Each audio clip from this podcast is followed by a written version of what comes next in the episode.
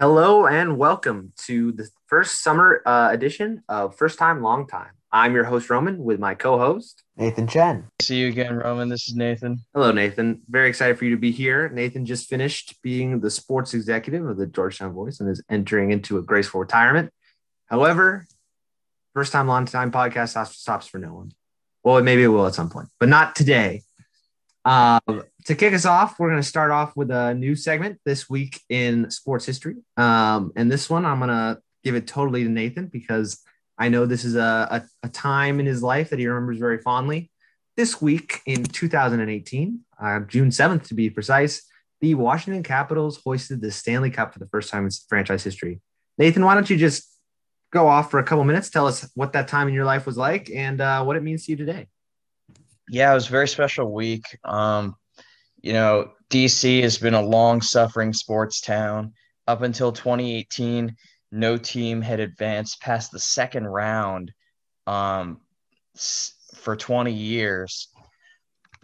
Um, so, and obviously the Capitals were kind of the focus of a lot of that heartbreak. They've they've had they've had some you know horrific series against Montreal and Pittsburgh and the New York Rangers um, and just struggled so much. And they finally put it all together in this one magical run. Um, and it wasn't just, it, you know, as with any cup winner, it wasn't just the top line guys that produced. It was the it was bottom six guys gr- that grinded it out. Devante Smith Pelly in particular, seven goals in the playoffs after I think five in the regular season. Uh, so he he he really showed out and elevated his play. And um, just just on, on a more personal note, um, was it was one of the happiest moments, happiest weekends of my life. Me and like ten of my buddies went downtown to watch uh, to watch at the arena. Um, the cup clinching game, game five, and you know it, it's just it's a sea of red.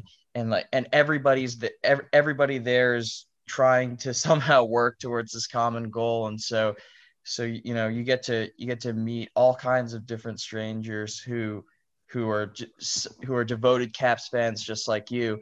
And when they when they finally won it and and the puck dropped uh, with 0.6 seconds left, and they knew and they knew they were going to win it, that arena was ready to explode. Never been in a building any louder. It was just a magical run, and the Caps mean so much to this community, um, especially Ovechkin and Backstrom, the two guys who have been who have been here the longest and really really made this their home and their city. Both guys coming in as for as you know European players, they've you know they they've owned the city. They've owned the city and they've elevated the level of hockey play and they've brought along such deep commitment from the fan base. And so it, it was just it was just a magical weekend. There, there's nothing more you can ask for as a, as a sports fan than that first championship that your team wins. Yeah, I, I think I, I mean obviously my team, the San Jose Sharks, has never hoisted a Stanley Cup, but we don't need to talk about that right now. Um, but one thing I remember about that that that that Capitals team is that those guys have been together for a while. They were not a very different team than they had been in years past. I mean, I was just looking at the Wikipedia page. They picked up Kempny, Kempny at the deadline.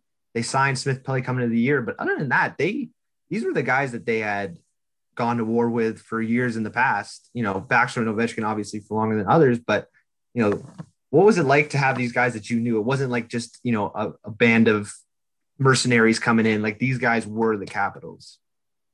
It's kind of interesting that you put it that way because I thought the team, I thought you know between 2017, the end of the 17 playoffs when they had won the President's Trophy but lost in the second round to Pittsburgh th- I thought that team was very, very different from um, the one going into 17 18 season.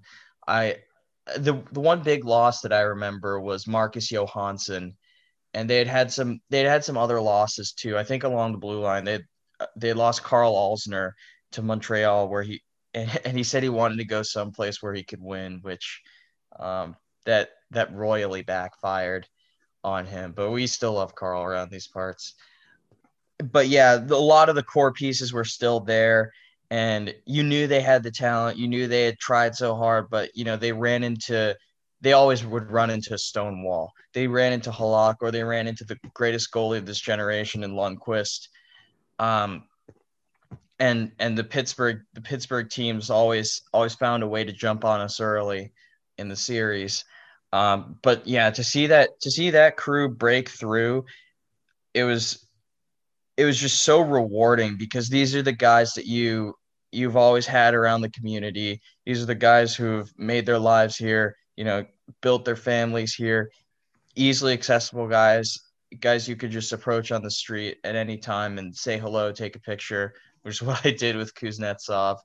Um, yeah, they're just they were our guys, and they they never had any sense of sort of entitlement or any air of air of superiority about them. They were they were just like us, and they had and they had given everything they had and more to this community. Uh, especially the work that you know guys like Holtby or TJ Oshie have done within the community, you know, within the the work they do with Pride. It's just it means a lot. It means a lot to have those guys finally break through at the highest level and you know crush all the all the demons, crush all the narratives that they couldn't get it done because they got it done. A good time, a good time remember, and that is this week in sports history. Um, going to do a quick look around the sports world before we have a new caller calling in a little later on in the, in the pod. Um, today it is June 10th when we were recording this podcast, and um, we're right in the, the middle of baseball season. You know, the All Star game is still about a month away. So, um, but we're getting into the kind of midway point to the year almost. Um, our two teams, the Giants and the Nats, are actually playing this week, which is uh, exciting, which we don't need to talk about because it probably won't be relevant. Two teams going in different directions at the moment. Um, and I guess we could just kind of talk about that for a second. Um, I, you know, talking about like some surprises of this early season. Um, the Giants definitely have to be considered one of the surprises. You know, it was supposed to be a two horse race in the MLB West and the NL West, sorry, and uh, that would be the Padres and the Dodgers. And while the Padres and Dodgers have been quite good, um, the Giants have been there right with them and are still in the still in the first place in the division as of June 10th, which is pretty crazy coming into the year. Um, and I mean, obviously, Arizona and Colorado are not very good teams, so it's a very stratified division. Um, but it's been exciting to see some excitement back in the, like the Giants Dodgers rivalry, the Giants Padres semi rivalry. Like these three teams don't like each other very much. I won't lie to you. Um, and it's nice to not be the one getting beat up on. Uh, I, I must tell you myself. But um, what are things looking out looking like over in the NL East? It's kind of a bit of a dogfight right now.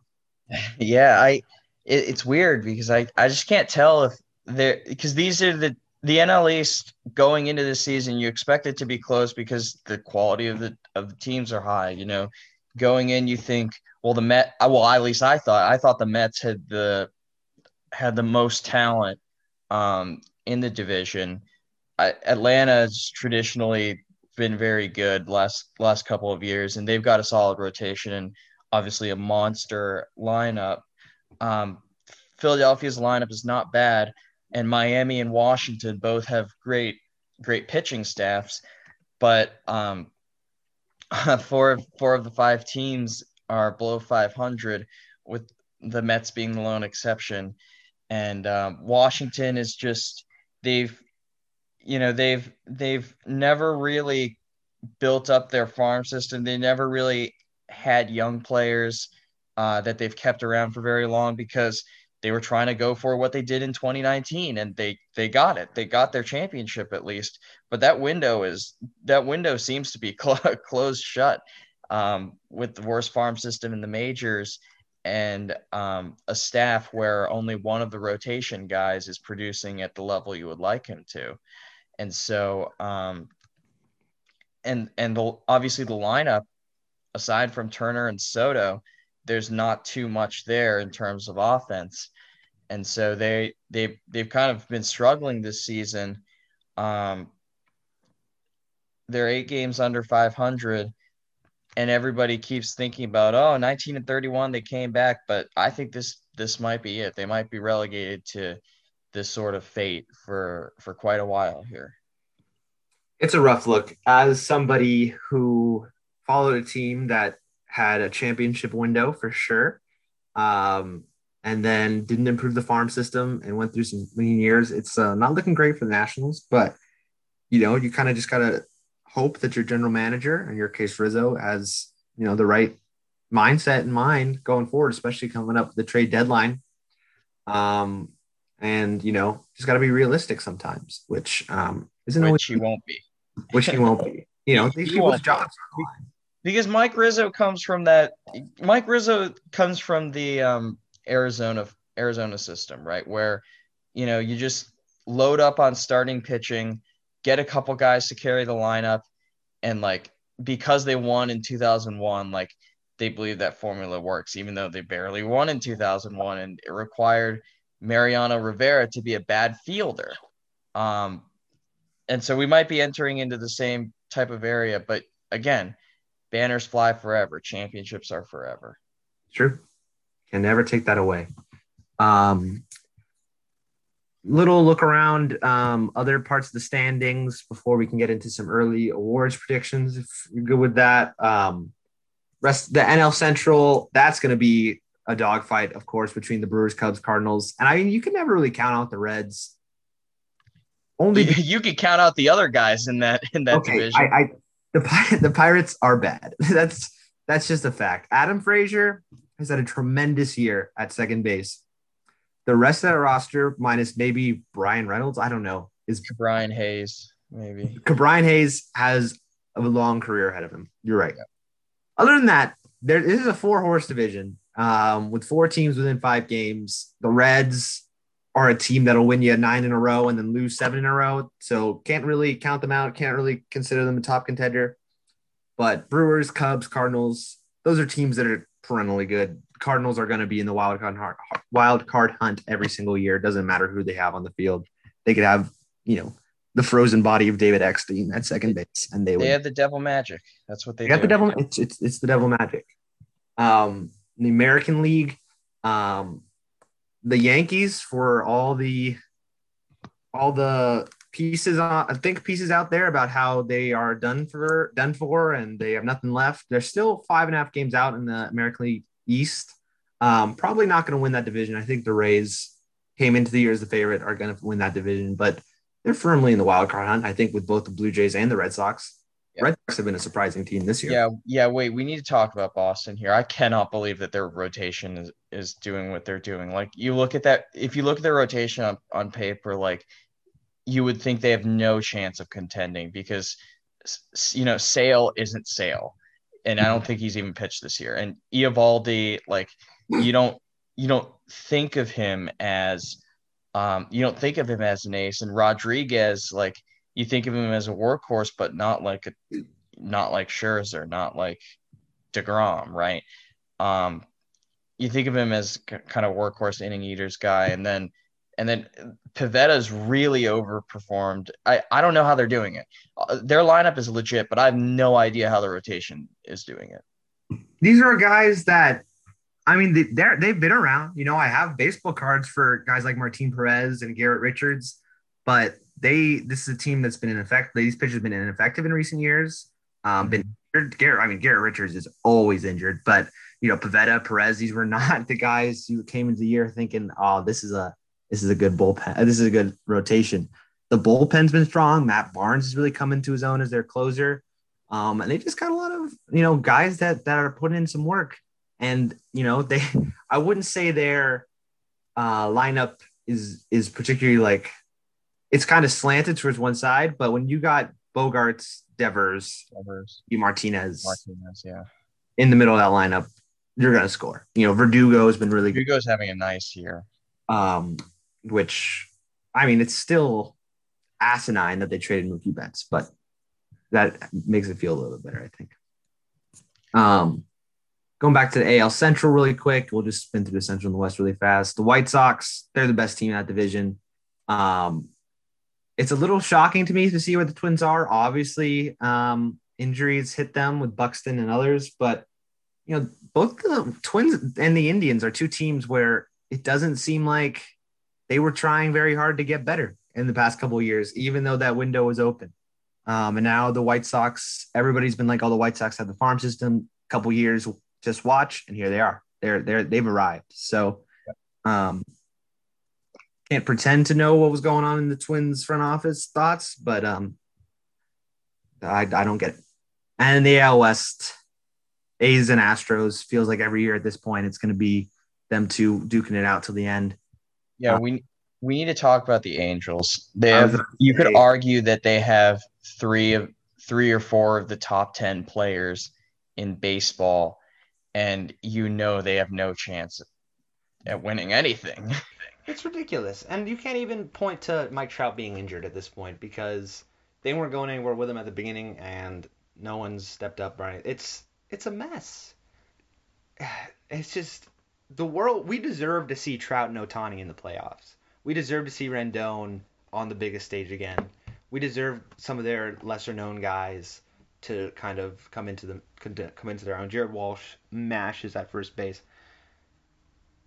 They just it's it, it's a front office failure from the front to the back every single year. They never figured out the pitching. No. Okay, and our final thing that I wanted us to talk about is a little fun, little hypothetical for you. If we were given bionic arms, throwing so in that they don't get tired, but it still throws only as hard as we can throw. Okay. How long? How many tries would it take for us to no hit the Mariners?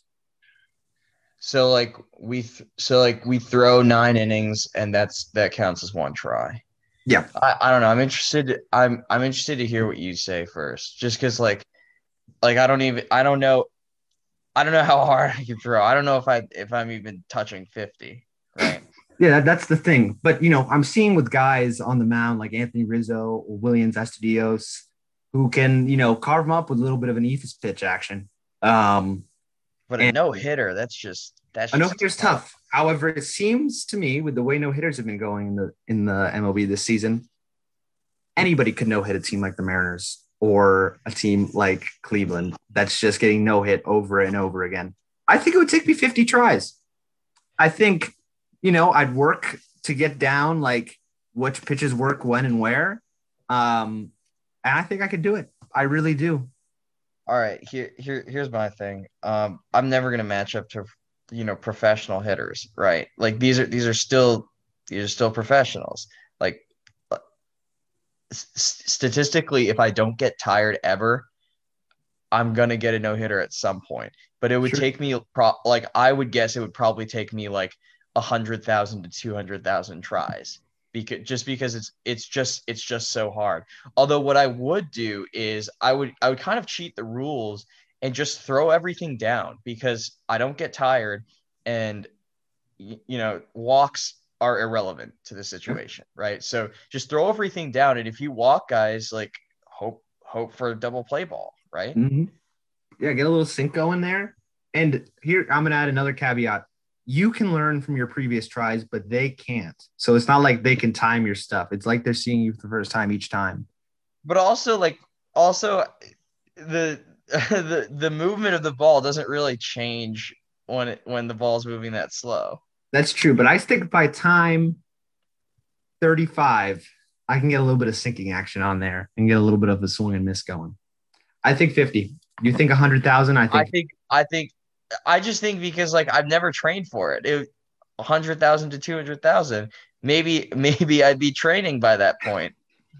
We're just working on the side with our bionic arms. Yeah, yeah. All right. So we're gonna go to a quick break um, as we play this elevator music for you. And when we get come back, we're gonna have our first guest of the summer. And we're back. We have a special guest with us today. Emery, please introduce yourself.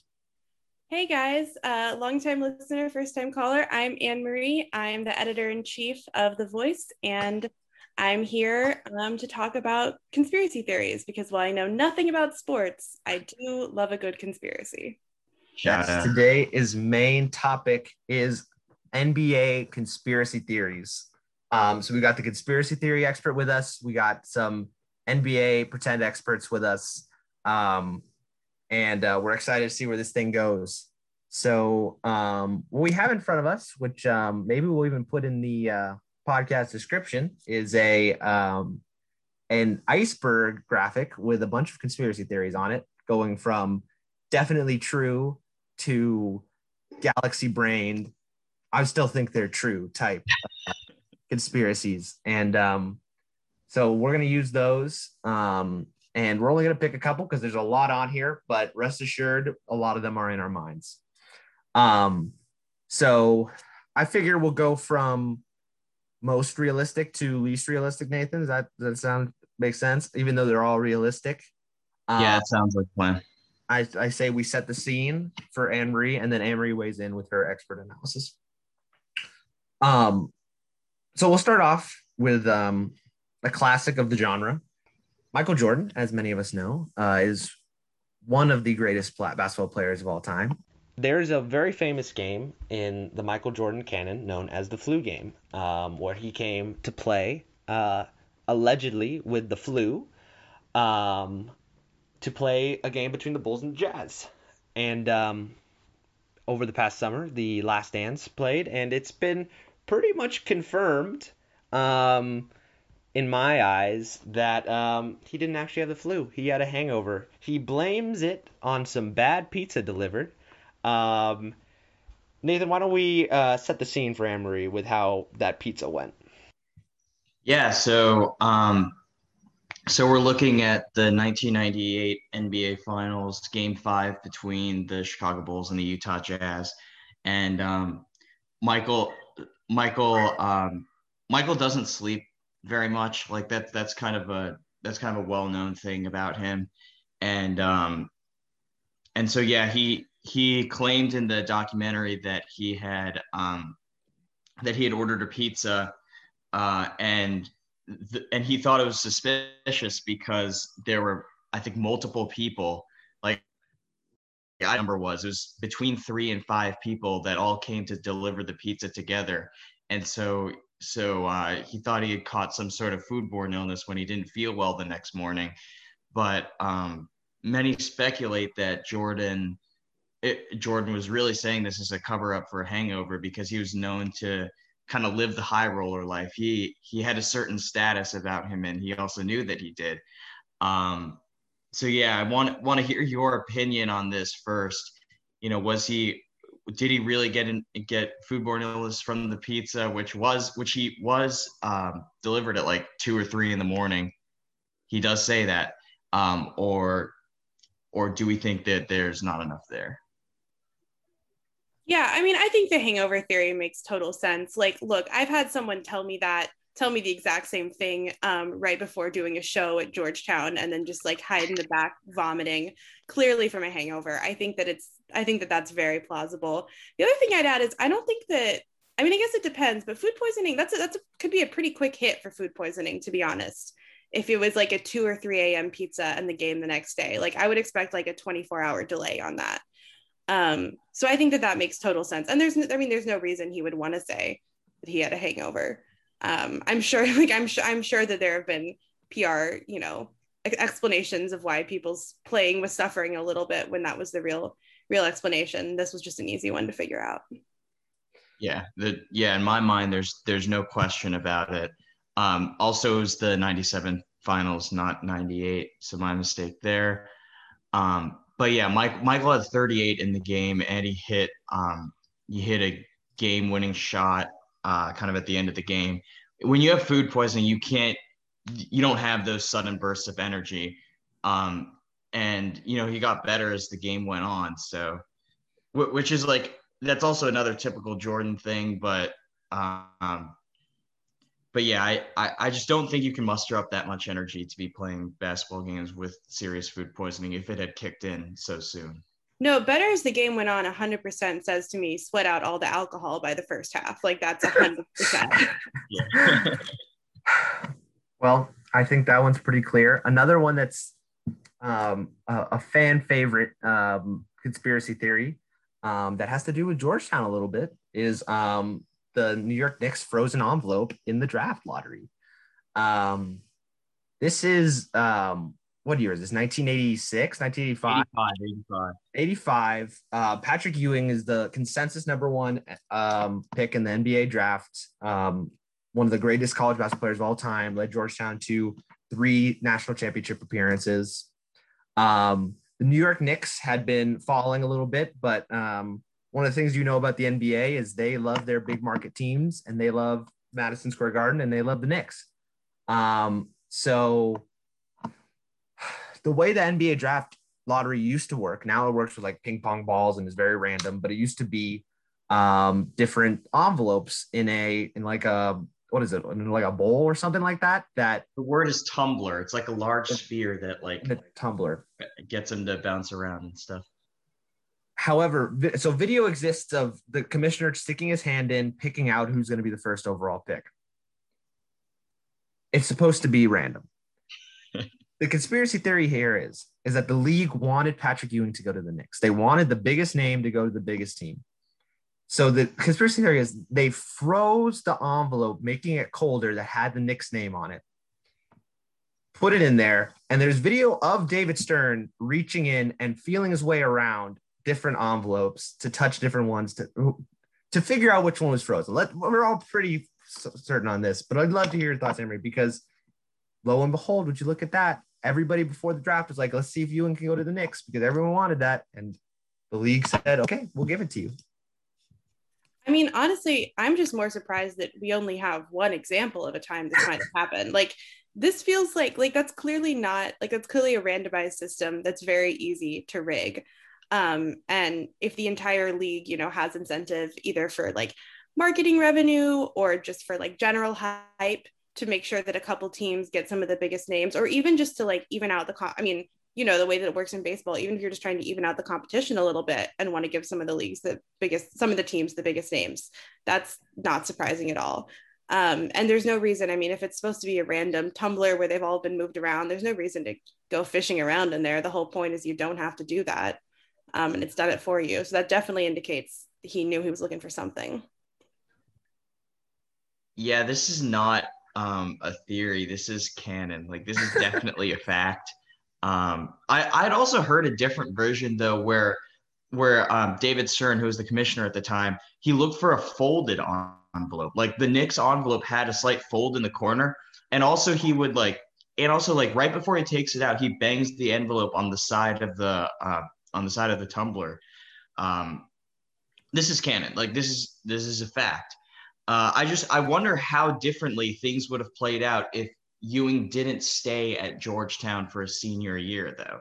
If he comes out of his junior year and and he's the national champion, and they just beat Hakeem Olajuwon, who ended up being the number one pick in that previous year, I wonder how things would have gone. I wonder how the draft would have gone down because there's some great Hall of Famers in that one too, including Michael Jordan at the third pick and Charles Barkley at the fifth.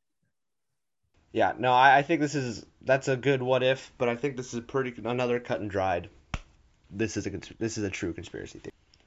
Moving right along to the next tier, which is not nowhere near confirmed. However, I'm leaning. I, I've always thought this was true. Um, in tier two, we have we're going back to the to Michael Jordan, and um, as is well known at this point, Michael Jordan stepped away in the prime of his career um, to play baseball, which the the I have no problem with with multi sport athletes. Bo Jackson, people, amazing amazing stars. Michael Jordan was not a good baseball player. He was an objectively bad baseball player, I would dare say. Um, and he steps away in his prime for the Chicago Bulls to play minor league baseball for the Chicago White Sox. This is insane to me. And the conspiracy theory is is that Michael Jordan had a gambling problem, and this was a quiet suspension from the league for said gambling issues. To me, this is the only thing that makes sense. Nathan, what what are your thoughts on this?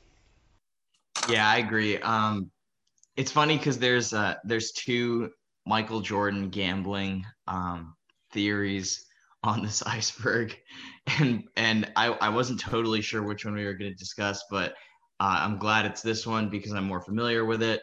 Uh, yeah, the NBA has no they have no way to suspend their biggest star, right? Like like like this is the this is the guy that made the league into what it is today. You know, skyrocketing revenue, skyrocketing salaries, almost single-handedly because of Michael Jordan. Um, I yeah, I, I think that I think that they definitely had to try and get his gambling under control. Um, but there's just no plausible way to do it other than um, other than forcing him to retire and you see that a lot too with like prominent college programs where uh, a coach like Chris Mullin at St. John's, for example, who's like the greatest player in their history, he retires as the coach, but really is forced out. So like it it makes it makes total sense. Like I I'm I'm ready to say that like that's probably fact too.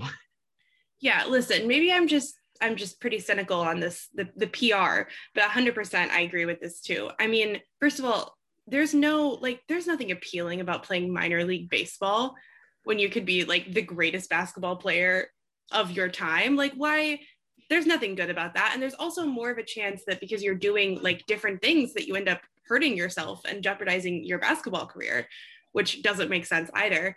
Um yeah, I 100% I 100% agree with that and I think that it would make sense also as a way to get you know a little bit of the press attention off if he's not traveling with the same team if he's not you know always in the spotlight in the same way maybe more time to go talk to someone about gambling problems maybe more time to do any of that as well.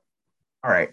We're going to jump up a couple of tiers now. Um, and i'm going to i'm going to give this one to nathan because this is uh, one of his personal favorites. And there's going to be uh, a uh, some pictures attached that um, we'll be showing anne marie um, but this uh, this has to do with uh, an NBA future Hall of Famer, Paul Pierce. Um, Nathan, why don't you just take us into the set, set the scene here? Really, really bring us into the world.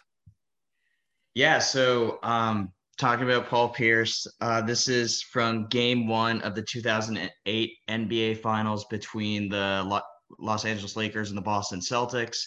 Um, so I think somewhere in like the third quarter, something like that. Paul Pierce like suddenly goes down with an with an injury, and it looks like it's a leg injury. He's holding his leg, and you can see that this is the really famous image that he has to be carried off um, on the wheelchair to go back to the locker room. Uh, but in the fourth quarter, he comes out, and not only does he come out um, with like I think seven minutes to go or so. Roman, you could uh, fact check me on this. Uh, he comes out with like seven minutes to go, and not only does he come out, he's got like a little bounce in his step. And so, um, one of his Celtic teammates, Kevin Garnett, said that he remembered Paul Pierce coming out of the locker room with with the bounce in his step, and he and he said, "Okay, we're we're good to go. It's go time." And Paul Pierce, I think, dropped four, 40 plus, something like that, uh, to lead the Celtics to victory.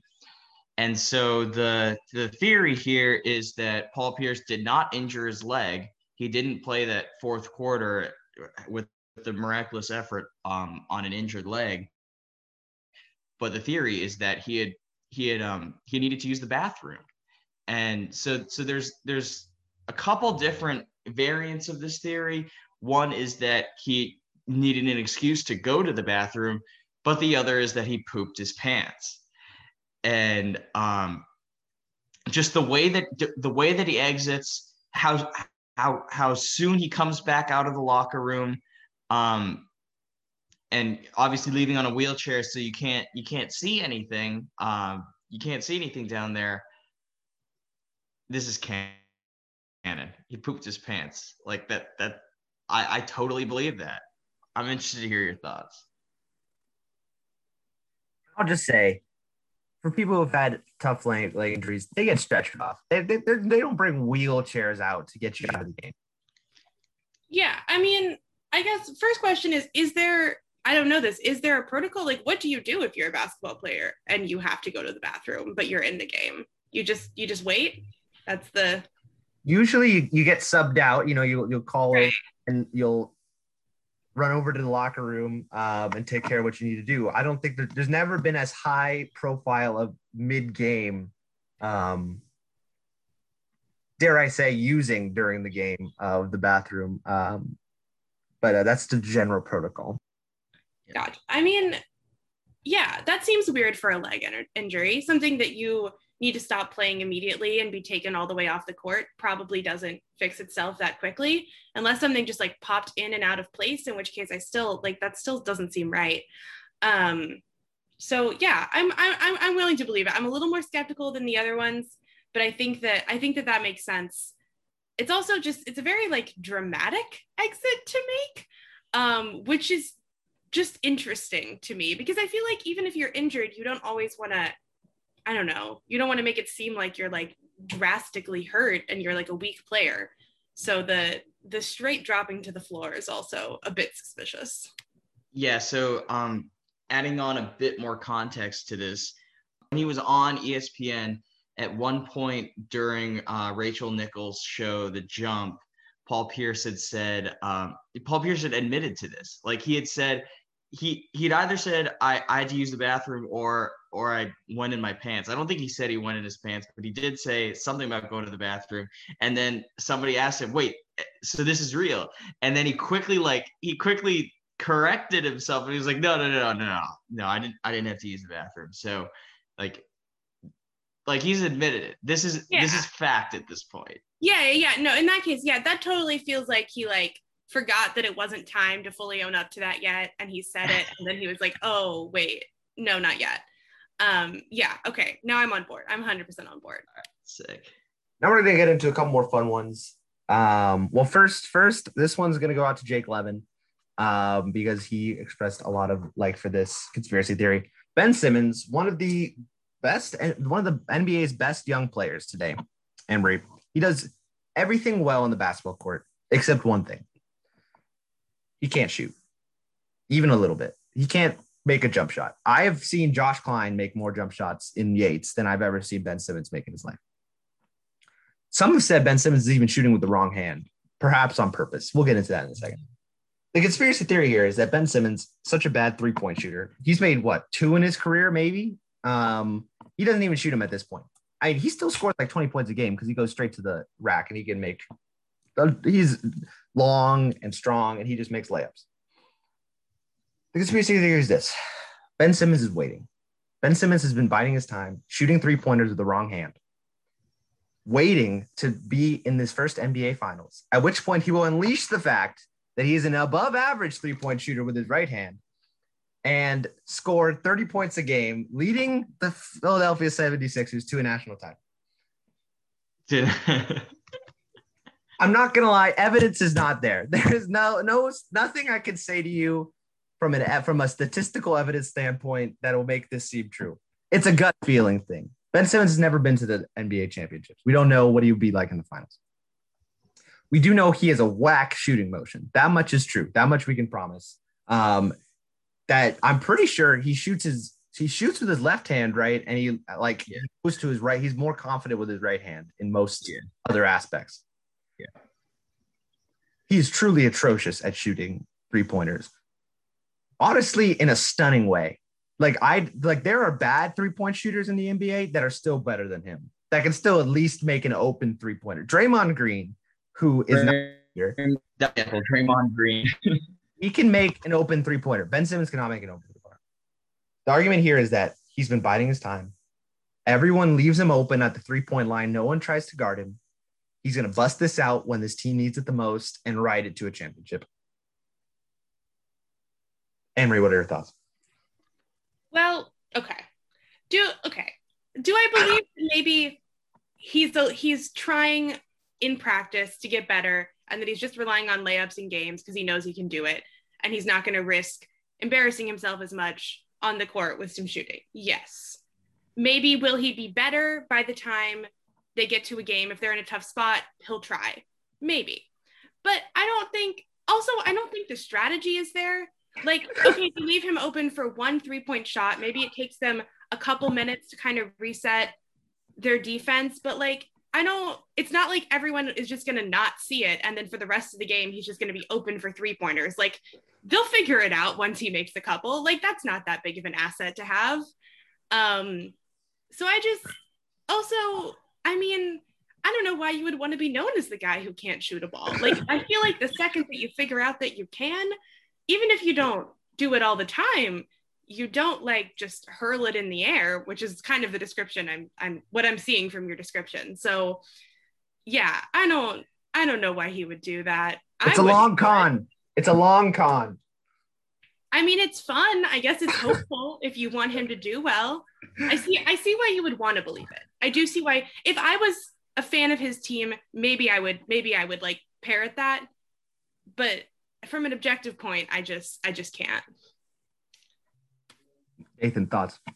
You can't go at this one with logic. Like this is not true. This is just this is just false. If you if you ever see Ben Simmons shoot a jump shot, like you know this you you know this is not true. But at the same time, how sick would it be if it actually turns out to be true and the Sixers show up in the finals this year, which they have a chance to, and Ben Simmons shoots 50% from three. And also 50%, by the way, like like you also ha- do have to have like some sort of like shots qualifier on that because one for two is also 50%. So like All right, all right. Uh, let me let me just set the scene. Let me set the scene really quick. Game seven in the NBA Finals. no, the, the game six, but it's Chris Bosh passing out to Ben Simmons instead Yeah, of okay, Ray okay, okay, okay. Allen. It's a it's a, let's just say it's a big moment later in the series. 76ers versus Phoenix Suns. That's that's the matchup I'm I'm proje- projecting right here. Shot goes up. It's a miss. Clock running down. Joel Embiid rushes in, grabs rebound. He's looking for players to to to, to look open. Tobias Harris covered. Shake Milton covered. Everybody's covered except for Ben Simmons. No one thinks to go check him on the perimeter. Time clock's running down. Embiid throws it. Simmons breaks out an entirely different jump shot form and cans the three to win the game. Would that not be the greatest thing of all time? That's all I have to say. I have to say. I think it's realistic. I think it's true. I, I'm just for it now. It's not true. I, I'm I- sure- I have to see it to believe it. I'm sure he also wishes this were true. I just don't think that it is. Every night, Ben Simmons goes to sleep and it's like, tomorrow's the day. tomorrow's the day. All right. We have two more conspiracy theories for you, Emery. Thank you for being game with us. These ones rely mostly on pictures um, for these last two. Um, we'll do, we'll save the my favorite for last and Nathan's favorite for last, but we're going to do Adam Silver, the um, commissioner of the NBA. And the um, conspiracy theory is, is that Adam Silver is a vampire. If you look at him, he has a very distinct way of looking. Looks like he could turn into a bat at a moment's notice. Looks like perhaps he drinks blood for fun. Adam Silver, great man. One of the better commissioners, even though he has his flaws, of course. I think he's a vampire. The things he does, the the hours he spends on the NBA is superhuman, I dare say. Okay, so I don't I don't think that there are vampires, but I think if there were, he would be one. so my like like the, the the limiting part of my belief is not my belief that this man looks like a vampire. It's just that I don't super think that as a concept that's a thing. But looking at him, I mean, yeah, the last name being Silver seems to fit somehow. He clearly does not like if we're believing the thing about vampires not going out in the sun. I'm looking at some pictures of him where he looks like he has not gone outside for years on end. Um and also just something about this being his job fits with me. Like I don't there has to be something I don't know. There has to be something off about you, I feel like, to be like, yes, commissioner of the NBA. So, like, again, I see it. I just, I'm not sure I'm willing to go all the way because of the the limiting vampire factor. Um, his his bald head is just especially disconcerting to me, and I don't know why. The, the other part of the argument that, that hasn't mentioned is he's looked the same for I'd say 25 years at this point. This is what he's looked like. Is that because he's immortal? Is that, that is he came back from one trip to Transylvania too many? that is an interesting addition, definitely. I think it's just because he doesn't have hair. Like that that's that's sort of the most reliable way that you can tell that you could tell aging and like you know they they have makeup to worry about worry about all the other stuff. Um but but my personal opinion is um I, I don't know. Like th- this one really could this one really could go either way because he does look like it. He looks like he's never aged he's never aged over the last 25 years. Um and also like I read something that like that like that the NBA has some sort of like some sort of blood tests, um, and that's like part of this crackpot theory. Um, I I don't know. I, I don't know. It, Where did the blood tests go? Who's testing them? Is Adam exactly, but also at the same time, when when we're this deep into the iceberg, it's like like again, facts and logic and reason don't really matter all that much. It's believe what you want to believe. I mean, his ears could absolutely turn into bat wings. Like, no question about it. That is a true fact. Um, yeah. Okay, but then I'm, now now we're kind of getting into though what's the difference between a bat and a vampire? Well, vampires turn into bats. You need to have the batting ability to be a good vampire. Okay. I, I just realized I said that 100% seriously. Um, we're getting we're getting real deep in here, which is why we're going to go to our last one and the best one, arguably. This is the best one. Let me just let me just set the scene here. To the left is Wilt Chamberlain, um, one of the greatest basketball players of all time. Uh, scored 100 points in a game. Insane athlete. Um, led the league in rebounds. Got 50 rebounds in a game. I'm pretty sure. Just insane. He, he had one season where he averaged 50 points a game. Average. Wilt Chamberlain also had a proclivity of meeting different women and having relations with them. He was well known for that fact. Um, there are some crazy statistics out there. To your right is Otto Porter, a former Georgetown basketball player, uh, current NBA player, um, not known for, you know, he hasn't had the, the craziest NBA career, got a big contract with the Washington Wizards, but since been traded to the Bulls and then the Magic, I believe. The conspiracy theory is this Wilt Chamberlain is Otto Porter's grandfather. Look at this picture. they have the many of the same facial features um, they both play basketball. They're both very tall. I don't know, Nathan. What do you think? Is this is this true? This this has to be true. Like this isn't bad. Look at this photo. And think about the fact that Wilt Chamberlain claims to have slept with 20,000 different women. Like, is it 20,000 or 10,000? I, I can't remember which. It's, it's in that range. That's all I have to say. It, it is in that range. Look at this photo. They're both basketball players. Um, Otto's like relatively tall too. He's like six seven, six eight, that area. Um, obviously a great Hoya. Got got to shout him out there. Big East Player of the Year 2013. Um, yeah, this this this the photo tells you all. I mean, like like this this is a this is a fact. Like this isn't a crackpot theory. This is a fact this this is another one I really want to be true because it would be such a cool story, right? Like this feels like you know like the young adult novels where like someone finds out they have a famous parent and they go on a journey to find them. Like this feels like that. Um I don't know.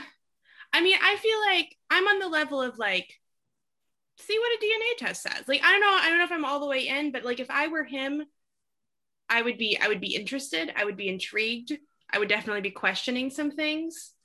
Um, yeah, I don't know. I'm I'm I'm always a little bit hesitant just on like the the the the paternity ones, just because there's so many different you know factors that can lead to people looking alike. But I do. It is. It does feel like a a noticeable coincidence if it is a coincidence. And Otto Porter might not be the greatest player of the current age in the NBA. But you put him back in Wilt's time, I think he'd be putting up similar numbers. I think they have similar physical capabilities. Um, oh, I can't even get into that debate. That that's that's not true. Otto Porter, um, go, go, on the Maury show. Uh, we need you to, uh, to, to to figure some stuff out for us. Um, if you have pictures of you with your maternal and paternal grandparents, please submit them to um, editor at georgetownvoice.com so Anne Marie can take a look at them. Um, that was our final conspiracy theory. Um, all of them harebrained. Um, some of them more true than others, even though I would argue every single one of them was true. Uh, Anne Marie, thank you so much for coming on today and giving us your established takes as a conspiracy theory expert. They were very helpful. What were your thoughts on being on our podcast for the first time? Yeah, I really, I really enjoyed it. I think it's helpful. These are these are things I know about, um, even though I don't know about sports. I would say generally my last take on the conspiracy theories, all the like PR one based ones are definitely true, right? It's the ones where I'm a little bit unclear as to why, if this were true, it would be hidden.